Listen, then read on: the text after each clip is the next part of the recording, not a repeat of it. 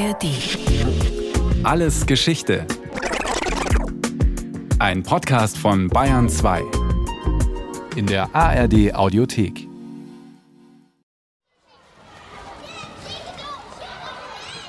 Und die Grundsatzfrage war, werden wir uns wiedersehen? Immer wieder.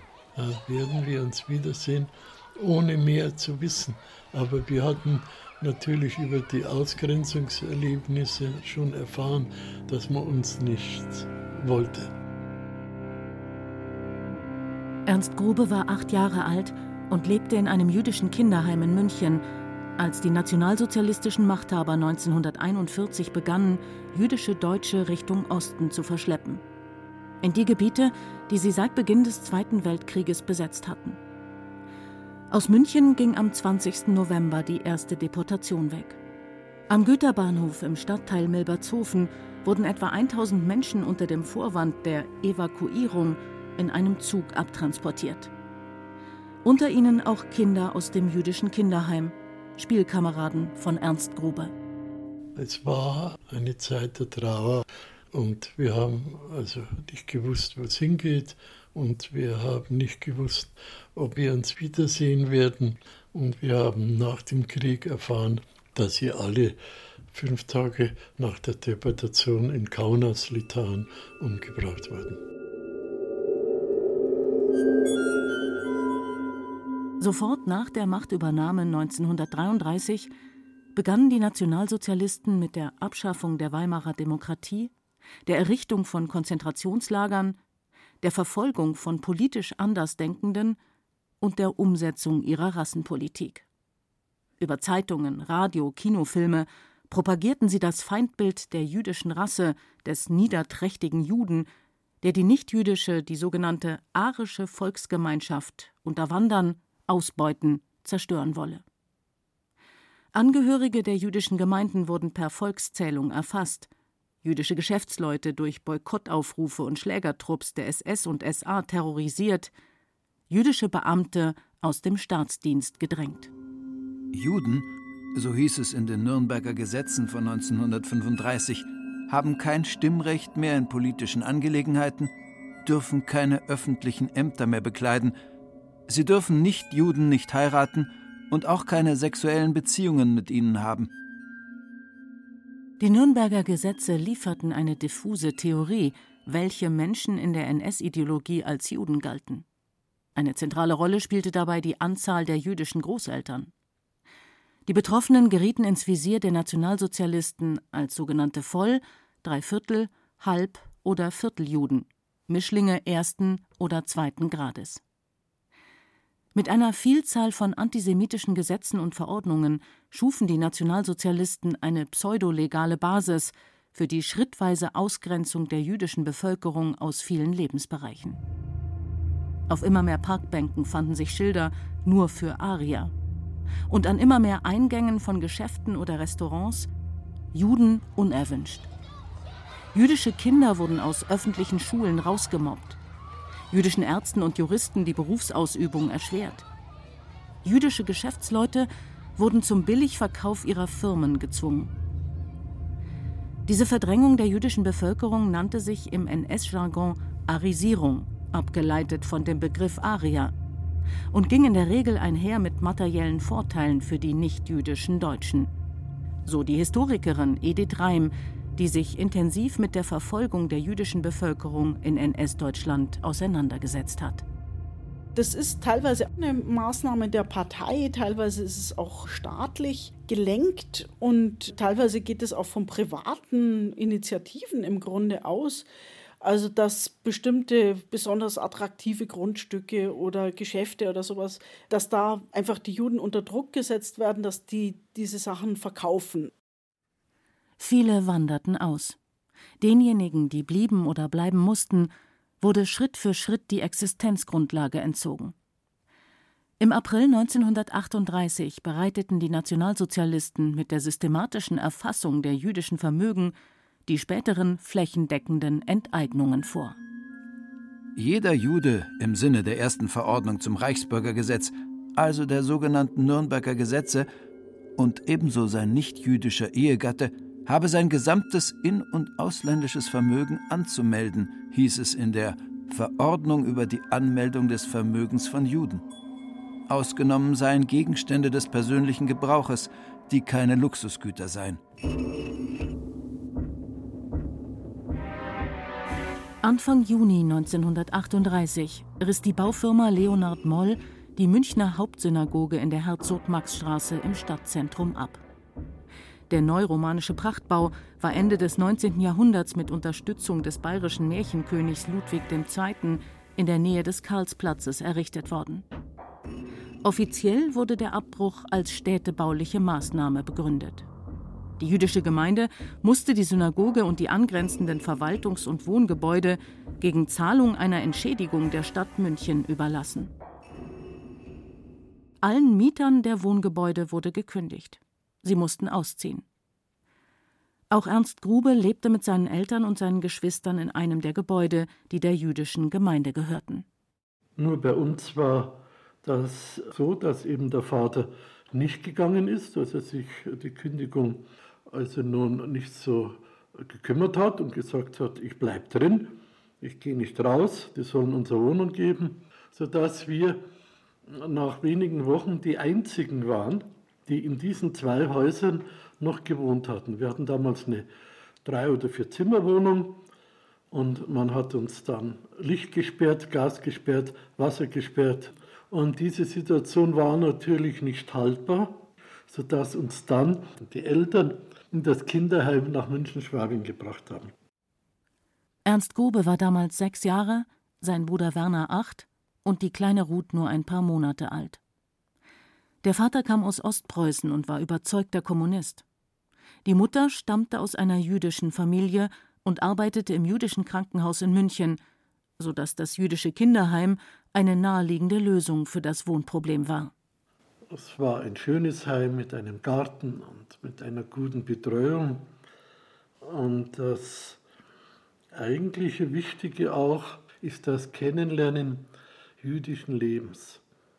Bei uns zu Hause gab es das nicht. Die Mutter hat zwar gebetet, hat ihre Feste und ihr, gefeiert und ihre Kerzen angezündet und wir standen so ein bisschen rum, aber das war kein jüdisches Familienleben. Der Vater war von seiner Einstellung her Kommunist, er hat das zwar alles sehr toleriert, aber jüdisches Leben, das war dann in dem Kinderheim. Für die drei Geschwister begann eine schöne Zeit. Sie waren gut versorgt und lernten die jüdischen Feste kennen: Chanukka, Pessach, Purim, Laubhüttenfest. Und sie mochten ihre Betreuerinnen sehr gerne. Ich habe sie so positiv in Erinnerung, ohne dass ich jetzt die einzelnen Namen heute noch nennen kann, außer der Alice Bendix, der Leiterin, und der Hedwig Jacobi. Die waren einfach immer da und haben uns geholfen, als wir außerhalb des Heimes von Nachbarskindern öfters angepöbelt wurden, angeschrien wurden, als Juden so beschimpft. Und sie haben es ganz super verstanden, uns darüber hinwegzuhelfen. Kurz nachdem Ernst Grube und seine Geschwister in das jüdische Kinderheim gekommen waren, brannten deutschlandweit Hunderte von Synagogen. Ende Oktober 1938 hatten die NS-Machthaber polnische Juden aus dem Reichsgebiet abgeschoben, unter ihnen die Familie von Herschel Grünspan, der daraufhin einen deutschen Diplomaten in Paris erschoss. Dieses Attentat diente als Vorwand für Gewaltaktionen im ganzen Land, organisiert von der NS-Führung, getarnt als spontaner Ausbruch des Volkszornes gegen die jüdischen Nachbarn. Die Historikerin Edith Reim zur Bedeutung des inszenierten Gewaltausbruches. Die Pogromnacht äh, vom November 1938 ist der Auftakt eigentlich des Holocaust, weil es der Schritt in die Gewalt ist. Also vorher sind es Maßnahmen, Verordnungen, Gesetze, der Versuch einfach die Juden aus Deutschland zu vertreiben. Es hat, das muss man auch sagen, bereits vorher natürlich gewalttätige Maßnahmen gegeben also es gibt diese sogenannten Prangermärsche, wo zum Beispiel Juden, die Beziehungen zu nichtjüdischen Frauen hatten, durch den Ort geführt worden sind, geschlagen, bespuckt und verhaftet worden sind. Die Gewalt hat es natürlich vor 1938 auch gegeben. Aber diese massive und umfassende Gewalt, reichsweit, das ist wirklich was ganz, ganz Neues gewesen. Viele der jüdischen Männer, die in der Pogromnacht in Konzentrationslager gebracht wurden, überlebten die Haft nicht. Andere kamen erst frei, nachdem sie eine Auswanderungserklärung unterschrieben hatten. Die Kosten für die Schäden der Novemberpogrome musste die jüdische Bevölkerung selbst übernehmen und eine Geldbuße in Höhe von einer Milliarde Reichsmark leisten. Die jüdischen Vermögen waren ja bereits im Frühjahr 1938 qua Gesetz erfasst worden. Nun mussten alle, die mehr als 5000 Reichsmark besaßen, 20 Prozent davon an ihr Finanzamt abführen. Wieder gab es eine Flut von diskriminierenden Regelungen. Eine der wichtigsten war die sogenannte Verordnung zur Ausschaltung der Juden aus dem Wirtschaftsleben vom 12. November 1938. Juden durften keinen Handel, kein Handwerk, kein Gewerbe mehr treiben. Sie durften keine Theater, Museen, Kinos, Freibäder und sonstige öffentliche Einrichtungen mehr betreten. Jüdische Kinder durften keine öffentlichen Schulen mehr besuchen. Juden durften keine Autos mehr besitzen und keinen Führerschein mehr haben. Es gibt noch jede Menge Schikanen, die dann da kommen. Also die dürfen dann keine Fotoapparate mehr, keine Radioapparate und so weiter. Sogar Fahrräder dürfen sie nicht mehr haben, Führerscheine nicht mehr haben. Und ab dem 1.1.1939 werden sie ja gezwungen, diese Zwangsvornamen anzunehmen, also Israel und Sarah. Und das wird auch in die Pässe vermerkt. Also sie sind sozusagen damit als Juden gekennzeichnet. Anfang September 1939 begann die NS-Diktatur mit dem Einmarsch in Polen den Zweiten Weltkrieg. Einen rassenideologischen Vernichtungskrieg mit dem Ziel, die osteuropäischen Gebiete bis zum Ural zu erobern, dort sogenannte arische Deutsche anzusiedeln, die einheimische slawische Bevölkerung teils zu vertreiben, teils zu versklaven oder zu töten und die jüdische Bevölkerung auszulöschen. Dazu wurde in Berlin das Reichssicherheitshauptamt gegründet, in dem Nachrichten- und sicherheitsdienstliche Organisationen von SS, Gestapo und Kripo zusammengeführt wurden. Dieses RSHA stellte ideologisch geschulte Spezialeinheiten auf, sogenannte Einsatzgruppen, die in den besetzten Gebieten Führungseliten und Widerstandsgruppen verfolgten, die jüdische Bevölkerung in Ghettos zwangen und verantwortlich für Massenmorde waren. Währenddessen spitzte sich die Situation der jüdischen Deutschen im Reichsgebiet bedrohlich zu. Für die in München noch ansässigen Juden würden zurzeit in Milbertshofen Baracken gebaut, schrieb im Oktober 1941 der Münchner Stadtrat Harbers in einem Bericht betreffend Umsiedlung der hiesigen Juden. Damit würden dann rund 300 Wohnungen frei, die an Wohnungssuchende vergeben werden könnten. Bereits ab Mai 1939 hatten die Nationalsozialisten die Vertreibung der Juden aus ihren Wohnungen und Häusern gesetzlich vorbereitet und betrieben. NS-Organisationen wie die Gestapo arbeiteten dabei eng mit den örtlichen Wohnungsämtern zusammen. Tausende Menschen mussten ihre Wohnungen verlassen, in engen Sammelunterkünften hausen, ab Mitte September 1941 schließlich den gelben Stern tragen. Zum Teil waren die Menschen in normalen Wohnhäusern zusammengepfercht, die im NS-Verwaltungsapparat Judenhäuser hießen. Teilweise wurden auch größere Anlagen von jüdischen Gemeinden wie Altersheime oder Synagogen umfunktioniert und teilweise wurden auch Barackenlager wie im Münchner Stadtteil Milbertshofen gebaut. Die jüdische Bevölkerung war sozial völlig isoliert. Den Deportationen stand nichts mehr im Wege. Sie wurden zentral vom Reichssicherheitshauptamt in Berlin organisiert. Und vor Ort ist es dann äh, jeweils die Gestapo, die die Federführung bei den Deportationen hat.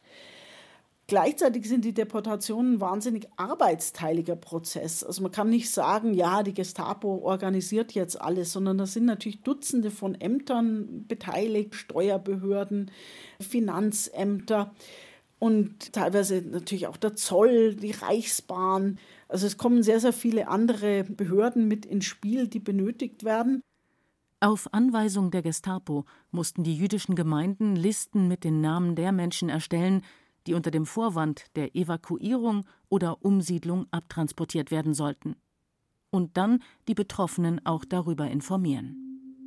Unter dem Betreff Evakuierung informierte die israelitische Kultusgemeinde München im Vorfeld der ersten Deportation im November 1941 die Betroffenen brieflich darüber, dass zufolge einer Anordnung der geheimen Staatspolizei die Personen, die zum Transport eingeteilt worden sind, sich in ihren Unterkünften bereitzuhalten hätten.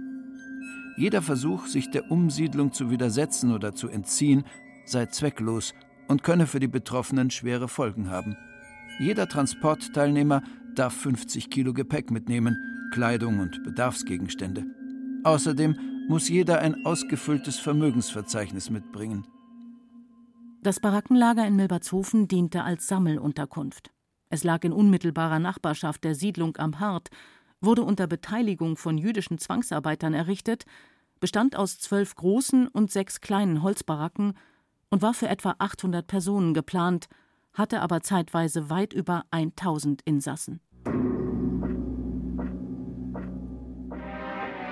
Wenige Wochen vor der ersten Deportation aus München wurden alle Betroffenen, die noch nicht im Lager waren, aus ihren Unterkünften nach Milbertshofen gebracht. Alle wurden bei Ankunft durchsucht, nicht erlaubte Gegenstände wurden abgenommen, ebenso Ausweispapiere und Lebensmittelmarken. Jeder musste 50 Reichsmark für die Transportkosten bar bezahlen. Der Rest des Bargeldes musste mit eventuell vorhandenen Wertpapieren, Depotscheinen abgegeben werden. Ebenso Vermögenserklärungen, Formulare, in denen detailliert Auskunft über Vermögens- und Besitzverhältnisse verlangt wurde. Damit waren alle Unterlagen für eine spätere Enteignung komplett. Vom Güterbahnhof in Milbertshofen aus wurden dann in den frühen Morgenstunden des 20. November 1941 etwa 1000 Menschen in die besetzten Ostgebiete gebracht, unter ihnen auch Kinder aus dem jüdischen Kinderheim in Schwabing. Sie wurden direkt mit dem Bus zum Bahnhof gebracht. Ernst Grube erinnert sich. In dem Heim waren etwa 40, 50 Kinder, Jugendliche und davon sind, ich weiß nicht wie viel, aber so ein gutes Drittel, wenn nicht mehr, auf Transport gekommen. Wir wussten natürlich nicht, was das sollte und wohin das ging, aber allein dieser Zwang der Trennung, wir haben alle geweint. Verzogen, unbekannt wohin, vermerkten die Einwohnermeldeämter in den Akten der Deportierten.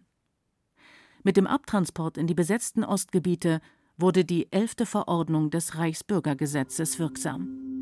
Diese besagte, Juden verlieren die deutsche Staatsbürgerschaft, wenn sie das Reichsgebiet verlassen. Eigentum und Vermögen fällt an das Deutsche Reich. Es waren die Oberfinanzpräsidien, die mit der Verwaltung und Verwertung jüdischen Eigentums beauftragt wurden. So die Sprache der NS-Bürokratie. Alle Bankkonten und alle Wertpapierdepots wurden zugunsten des Reiches eingezogen. Ebenso Wertgegenstände wie Schmuck, Teppiche oder Gemälde, die dann bei öffentlichen Versteigerungen unters Volk gebracht wurden. Dazu Edith Reim. Also man hat dann zum Beispiel Mobiliar von Wohnungen genommen und das wurde dann auf Auktionen versteigert. Also der ganze Hausrat, also Töpfe und Geschirr und was man sich alles an Trivialitäten noch vorstellen mag, das wurde alles versteigert zugunsten des Reiches. Und das Interessante ist, dass natürlich da viele, viele Deutsche sich daran auch bereichert haben. Also das war so ein bisschen eine Schnäppchenjagd. Die erste Deportation aus München sollte ins lettische Riga gehen, wurde aber kurzfristig umgeleitet in die litauische Stadt Kaunas. Dort hatte der SS-Standartenführer Karl Jäger als Führer des Einsatzkommandos 3 im Juli 1941 die sogenannten sicherheitspolizeilichen Aufgaben übernommen. Mit Hilfe von einheimischen Kollaborateuren waren bis November 1941 bereits Tausende von litauischen Juden ermordet worden. Nach ihrer Ankunft mussten die aus München Deportierten in ein Fort aus der Zarenzeit marschieren, das etwas außerhalb der Stadt lag. Zwei Tage später wurden sie dort zusammen mit Deportierten aus Berlin und Frankfurt am Main von Angehörigen des Einsatzkommandos 3 ermordet. Die Durchführung solcher Aktionen sei in erster Linie eine Organisationsfrage, schrieb SS-Standartenführer Karl Jäger am 1. Dezember 1941 in seinen Abschlussbericht. Die Juden mussten an einem Ort gesammelt, Plätze für die erforderlichen Gruben ausgesucht und ausgehoben und die Juden an den Exekutionsplatz transportiert werden. Auf sechs Seiten präsentierte Karl Jäger eine brutale Todesbilanz. Er listete alle Massenmorde tabellarisch auf. Datum, Ort, Anzahl der ermordeten Männer, Frauen und Kinder, schließlich Gesamtzahl der Ermordeten. Unter Monat November sind die Männer, Frauen und Kinder erfasst, die bei der ersten Deportation aus München verschleppt wurden. Am 25.11.41 sind in Vorneuen, Kaunas, insgesamt 2934 Umsiedler aus Berlin, München und Frankfurt am Main aufgelistet. 1159 männliche Juden, 1600 Jüdinnen und 175 Judenkinder. Die deutschen Besatzer bauten in den Ostgebieten ein dichtes Netz an Lagern auf. Ghettos, Arbeitslager, Durchgangslager, Vernichtungslager. Die meisten der deportierten Deutschen wurden bei Ankunft im Osten nicht sofort getötet, sondern kamen zuerst in Arbeitslager oder Ghettos, wo sie gemeinsam mit der ostjüdischen Bevölkerung und Deportierten aus ganz Europa auf engstem Raum eingesperrt waren. Wer die schlechten Lebensbedingungen überlebte, wurde später in Vernichtungslager gebracht, wie Sobibor, Treblinka oder Auschwitz, und dort ermordet. Bei der zweiten Deportation aus München im April 1942 wurden 774 Menschen ins ostpolnische Piaski verschleppt, einem ehemaligen jüdischen Städtel, das in ein Ghetto umfunktioniert worden war. Auch von ihnen hat keiner überlebt. Während der nächsten Jahre gingen noch 42 Deportationen aus München weg, die meisten von ihnen ins tschechische Theresienstadt. Ernst Grube und seine Geschwister blieben lange von der Deportation verschont. Der Vater als Nichtjude war für uns die Garantie, die vorläufige Garantie des Überlebens. Er hat sich nicht scheiden lassen. Er hat den Druck standgehalten, den er immer wieder hatte von der Gestapo durch Vorladung, sich doch von der Saujudin scheiden zu lassen. Er hat es nicht gemacht. Trotzdem wurden die Kinder mit ihrer Mutter im Februar 1945 nach Theresienstadt deportiert. Sie haben überlebt und kehrten nach Ende des Zweiten Weltkrieges nach München zurück. Das war Alles Geschichte, History von Radio Wissen aus der Staffel Holocaust-Gedenktag. Diesmal mit der Folge Von der Entrechtung zur Ermordung von Renate Eichmeier. Gesprochen haben Katja Amberger, Burchard Dabinus und Diana Gaul. In der Technik war Daniela Röder, Regie Susi Weichselbaumer, Redaktion Thomas Morawetz. Lust auf noch mehr Geschichte? Dann können Sie, könnt ihr alles Geschichte History von Radio Wissen abonnieren. In der ARD Audiothek oder überall, wo es Podcasts gibt. Und wer noch mehr zu diesem Thema hören oder schauen möchte, da lohnt sich ein Blick in die Show Notes.